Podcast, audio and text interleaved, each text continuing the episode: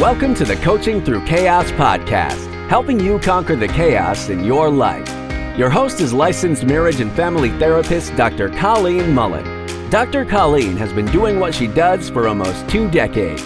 She's a private practice owner, a chaostician, a magazine columnist, a best selling author, and her work or writing has been featured on countless websites including Fortune, Martha Stewart Weddings, Psych Central, The New York Post, Success, and many more. Listen in as she brings you experts in the psychology of life. They may be New York Times bestsellers, key players in their profession, or people who have overcome tremendous obstacles in life and are here to share their story to help you live your best life. Let's get to it. Stay tuned for our next chaos crushing guest. Here is your host, Dr. Colleen Mullen.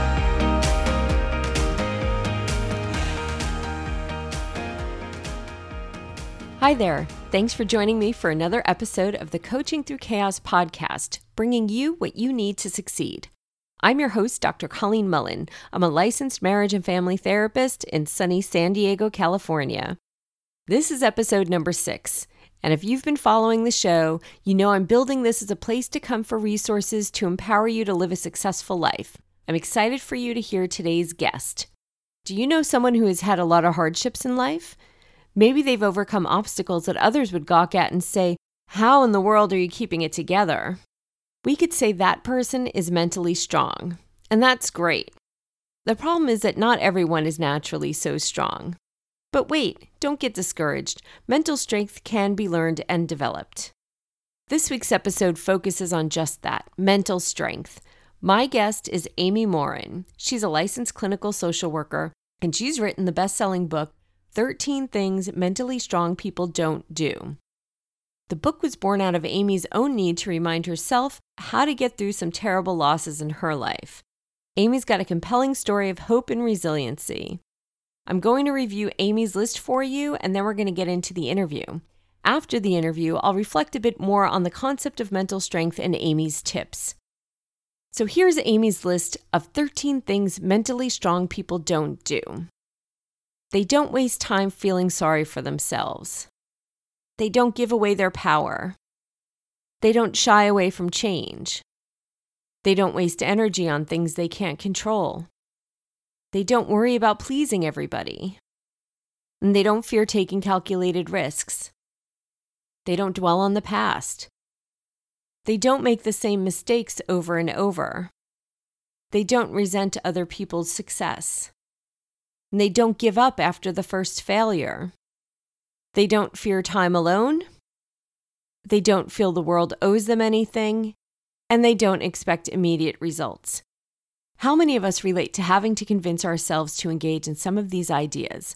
I know common themes I relate to, and I've seen many people relate to over the years, are wasting time on things we can't control, people pleasing, making the same mistakes over and over, I bet many of us can connect with that one regarding some past relationships. And expecting immediate results. Just take a look at our diet industry. You know, I like to read about people's paths to success. And the list item that stands out the most for me was that mentally strong people don't give up after the first failure. I don't think I've read a story about a highly successful person that didn't include stories of failures that they ran into on their way to success. That's one idea that I think comes in so handy when we are struggling with our own paths to success. It can get so discouraging to face a failure, but for successful people, those are often lessons. And maybe, as with Amy's thinking, they are lessons in what not to do in the future. Okay, so we're going to get right into the interview now. And after the interview, I'll reflect more on the idea of mental strength and Amy's twist on the norm. We'll be right back.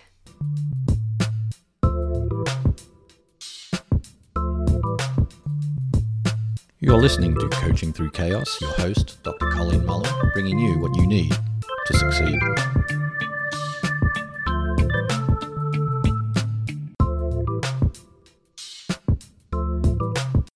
Amy, uh, you have a compelling story of resiliency. Can you tell us a bit about that story of the losses that you went through and how you personally move forward from that? Sure. You know, when I was 23, my life seemed like everything was going great. I had landed my first big job and I bought a house, I got married, graduated from grad school. Everything was sort of like going in this wonderful direction. And I thought, wow, you know, life can't get any better.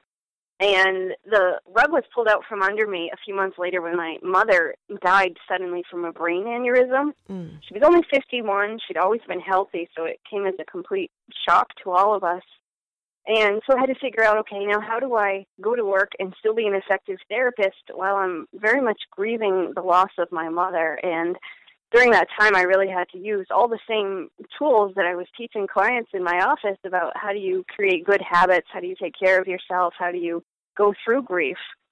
And on the three year anniversary of when she died, it was about the time I was starting to finally feel like, okay, I can do this, and life, you know, I was creating a new normal for myself. But mm-hmm. then on the three year anniversary of her death, my 26 year old husband died suddenly from a heart attack. Goodness. And so I found myself a 26 year old widow, and I didn't have my mom.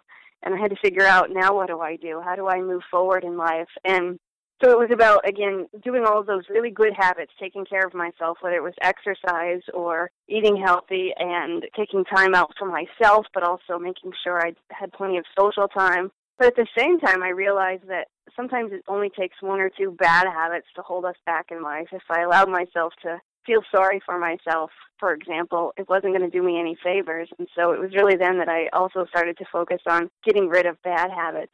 And throughout it all, I always held out hope that someday life would get better. And it did. About four years later, I got remarried and we decided to sell the house that I had been living in with my first husband. We moved to a new area, bought a new house, I started a new job. And just about the time I was breathing this sigh of relief, thinking, okay, I've got this fresh start, my father in law was diagnosed with terminal cancer. And it was then that I thought, oh, unlike when I'd lost my mother and my husband in these sudden and unexpected circumstances, this time I knew what was coming, and I thought, oh, I don't want to go through this again and but it wasn't like I had a choice. And so I sat down and I wrote the list of 13 things mentally strong people don't do, sort of as a reminder to myself that if I wanted to go through this with as much strength and courage as I knew I was going to need, I'd have to avoid certain bad habits in life, like feeling sorry for myself or trying to resist the change that I knew I was about to experience. And shortly after that, my father in law passed away. And in doing this and in creating this list, that's a lot of losses to go through in such a short time. You know, you have to kind of pull it from your own resiliency and figure out what's going to work for you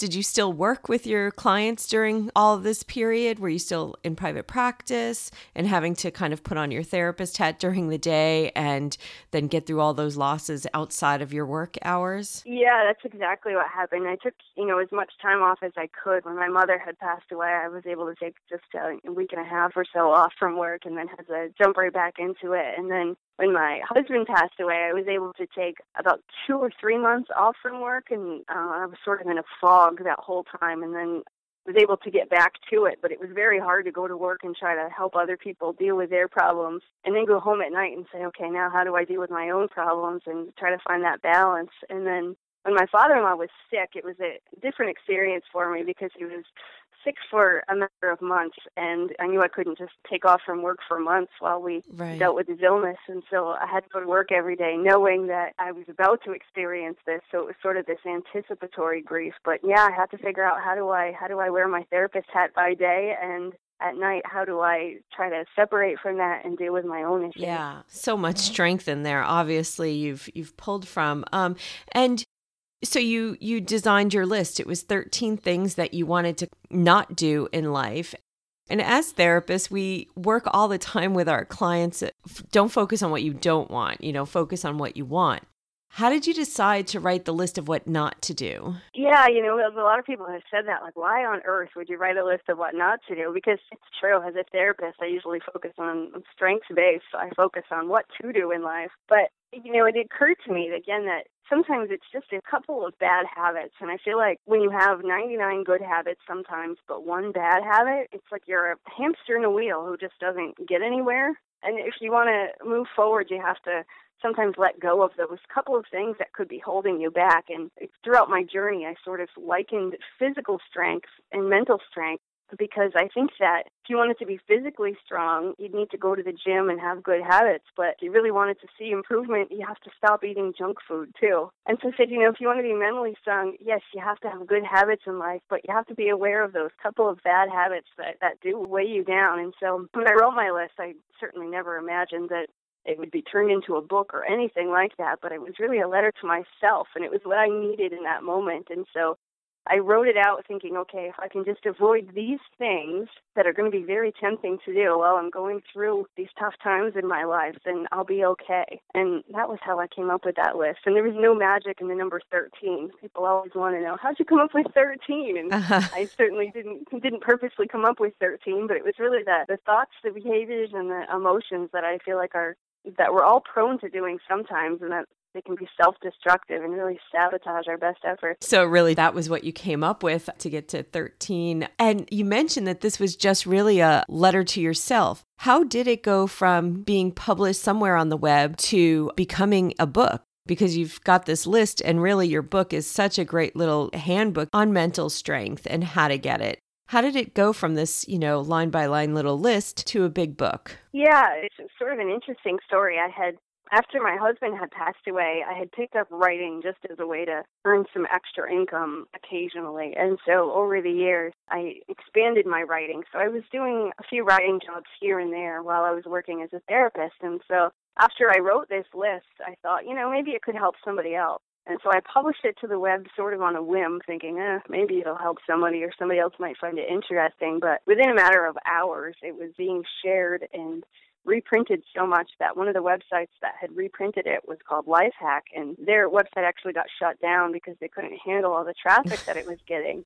And soon after that, I think about three days after I had published it, Forbes magazine contacted me and said, We'd like to reprint your list. And I said, okay. And within a matter of, I don't know, a few days, it had gotten millions of views there. And in fact, it went on to become one of their most viral articles ever with over 10 million views. Wow. And and so then this crazy things started happening that, you know, Rush Limbaugh had read about it on the air and Glenn Beck read it on his radio show. And pretty soon Fox News called and all of these sorts of interesting things were all unfolding.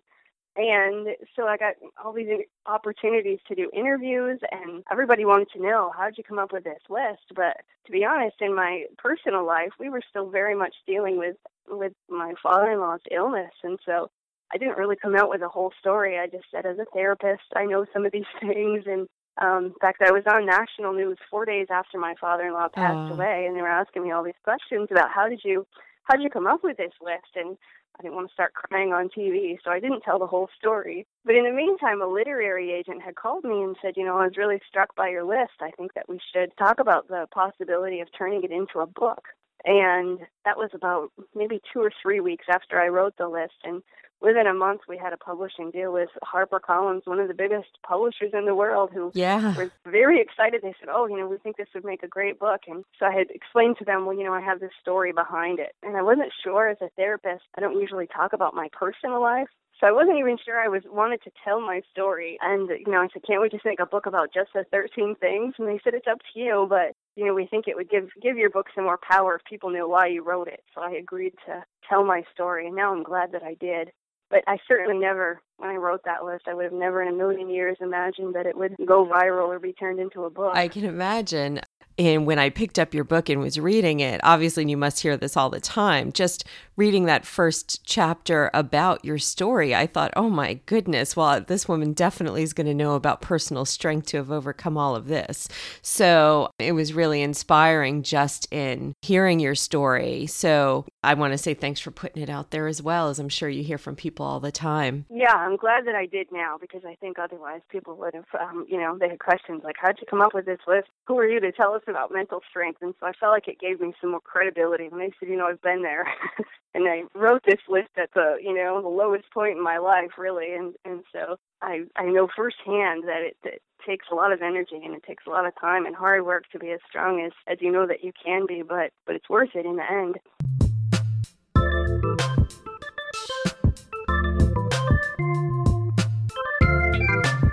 You're listening to Coaching Through Chaos, your host, Dr. Colleen Mullen, bringing you what you need to succeed.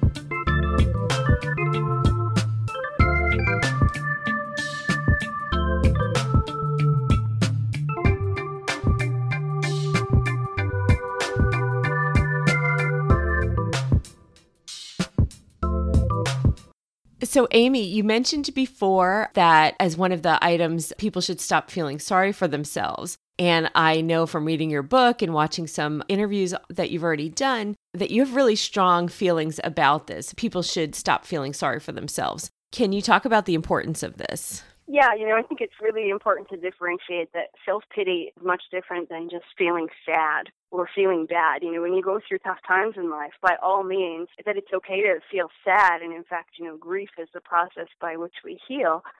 But I think so often people turn that grief or those feelings of sadness into self pity, which is often a way to sort of avoid going through your feelings. So instead of allowing yourself to feel sad, you can sort of turn it into a distraction by saying, you know, rather than just feeling my emotions, I'm going to focus on thinking all these things like I shouldn't have to deal with these problems or this isn't fair or nobody else has a life as bad as as I do. And when you think those sorts of thoughts, it's going to make you feel worse in the long run and it affects your behavior. When we are stuck in this cycle of self pity, we tend to, to become inactive rather than focusing on a solution or trying to make our lives better. We sort of get stuck in this place of thinking about why it's not fair.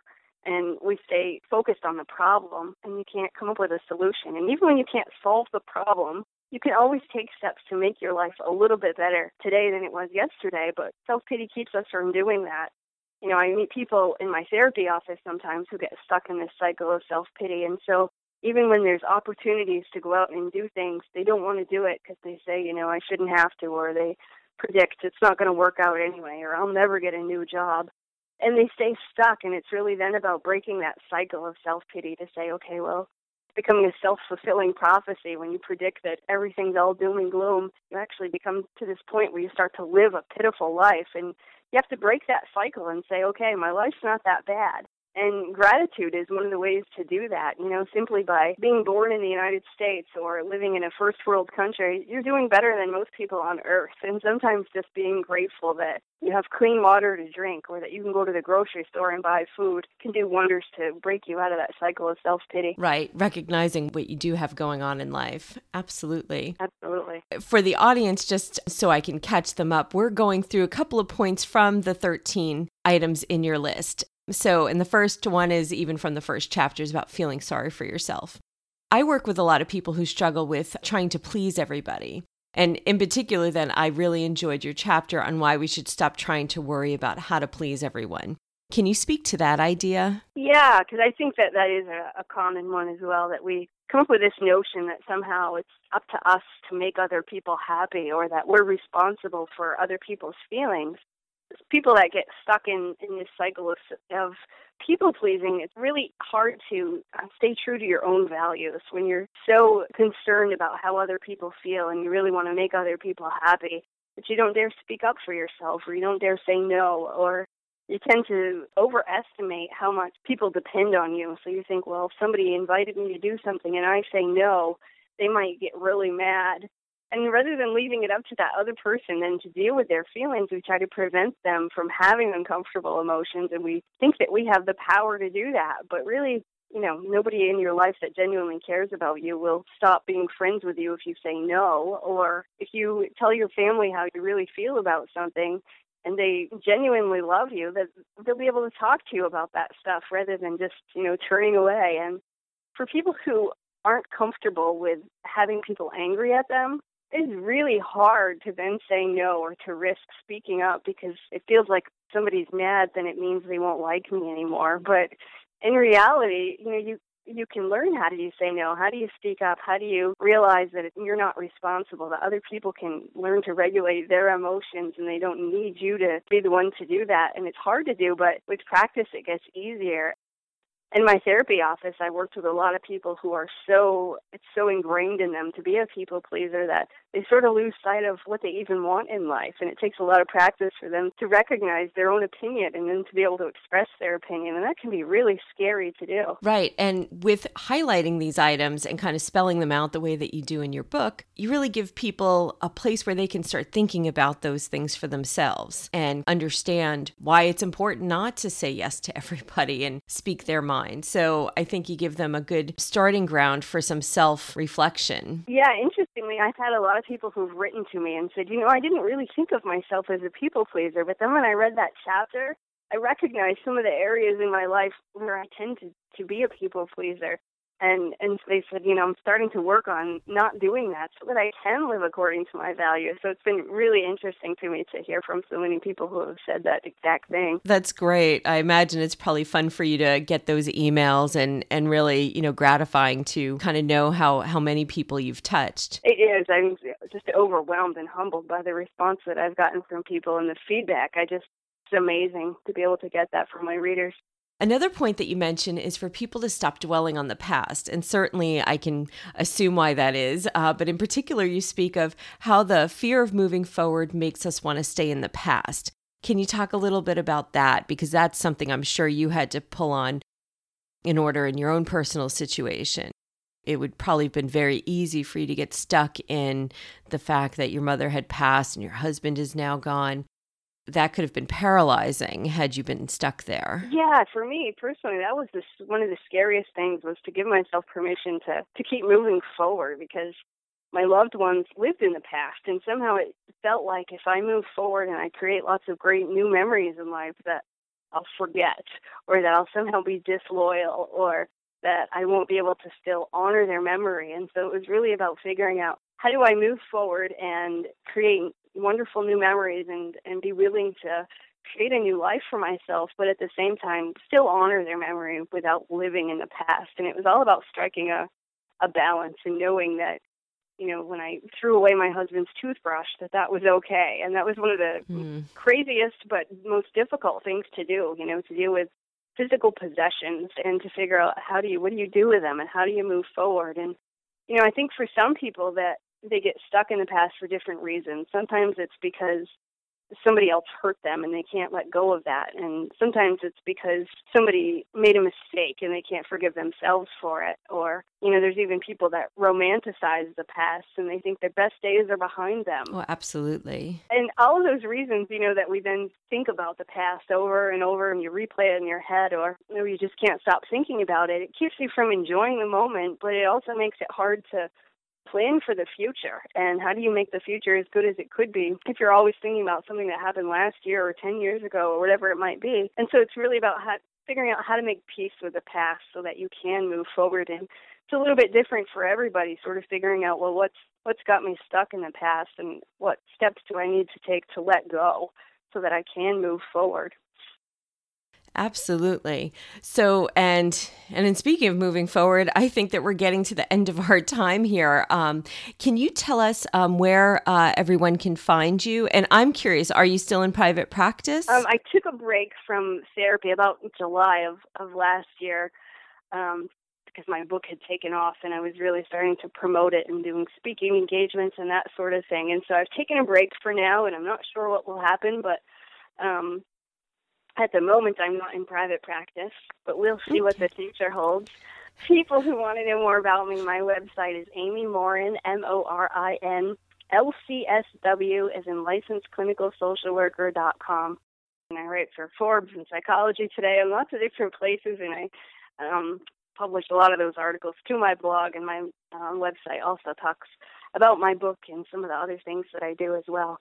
Yeah, great. Well, thank you so much, Amy. This has been really a fantastic interview, and I'm really looking forward to uh, uh, being able to share it with everybody. So thanks for being here. Thank you so much for reaching out to me, and I appreciate it.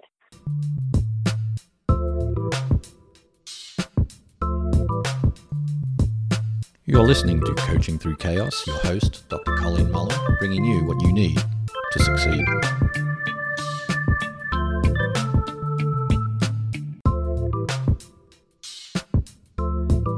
Amy talks of our mental capabilities as a muscle that can be exercised and strengthened. I also subscribe to this thinking.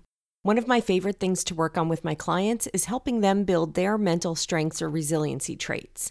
We are all born with part of our personality predetermined by our genetics. How the other part of our personality develops is thought to be determined by how we are nurtured.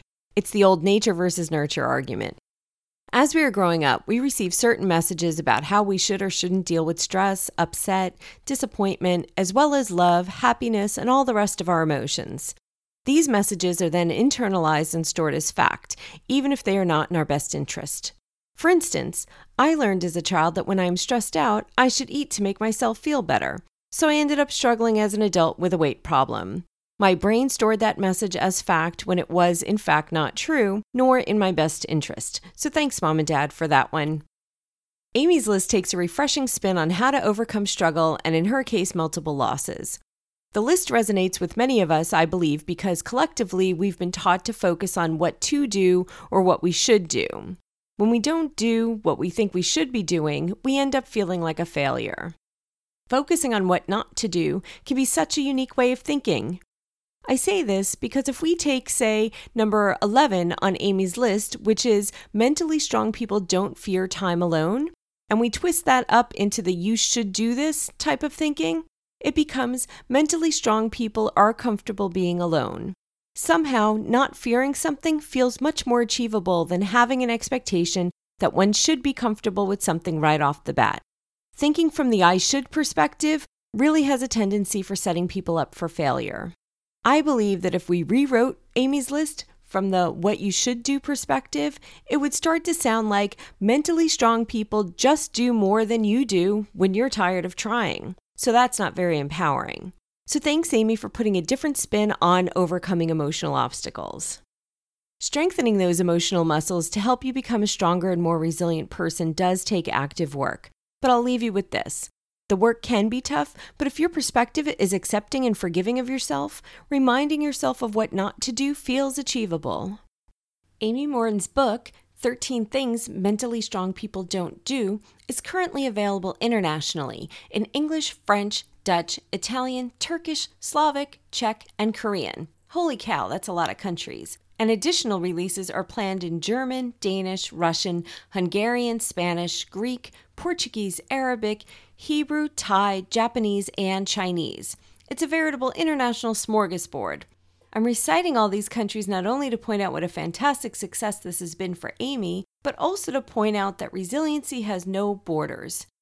As human beings, we all face similar challenges in our daily lives, and Amy Morin brings us all a solution set which goes beyond cultural and ideological boundaries.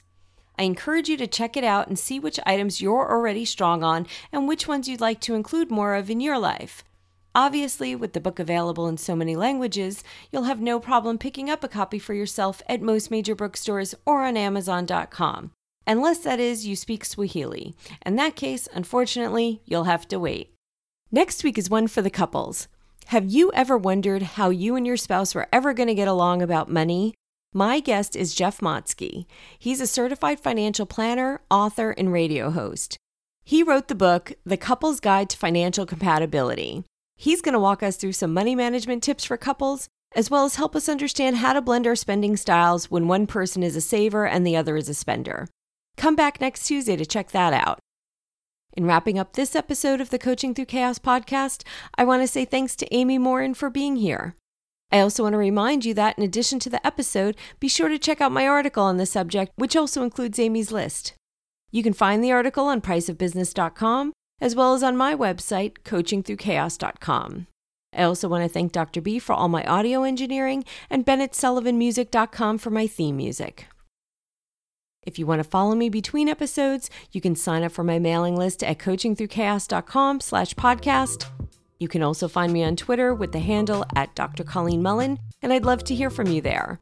And you can also find me on Facebook at Coaching Through Chaos. Until next time, I hope you're having a great week, and if you've got chaos in your life, I hope you're finding your way through it. Take care.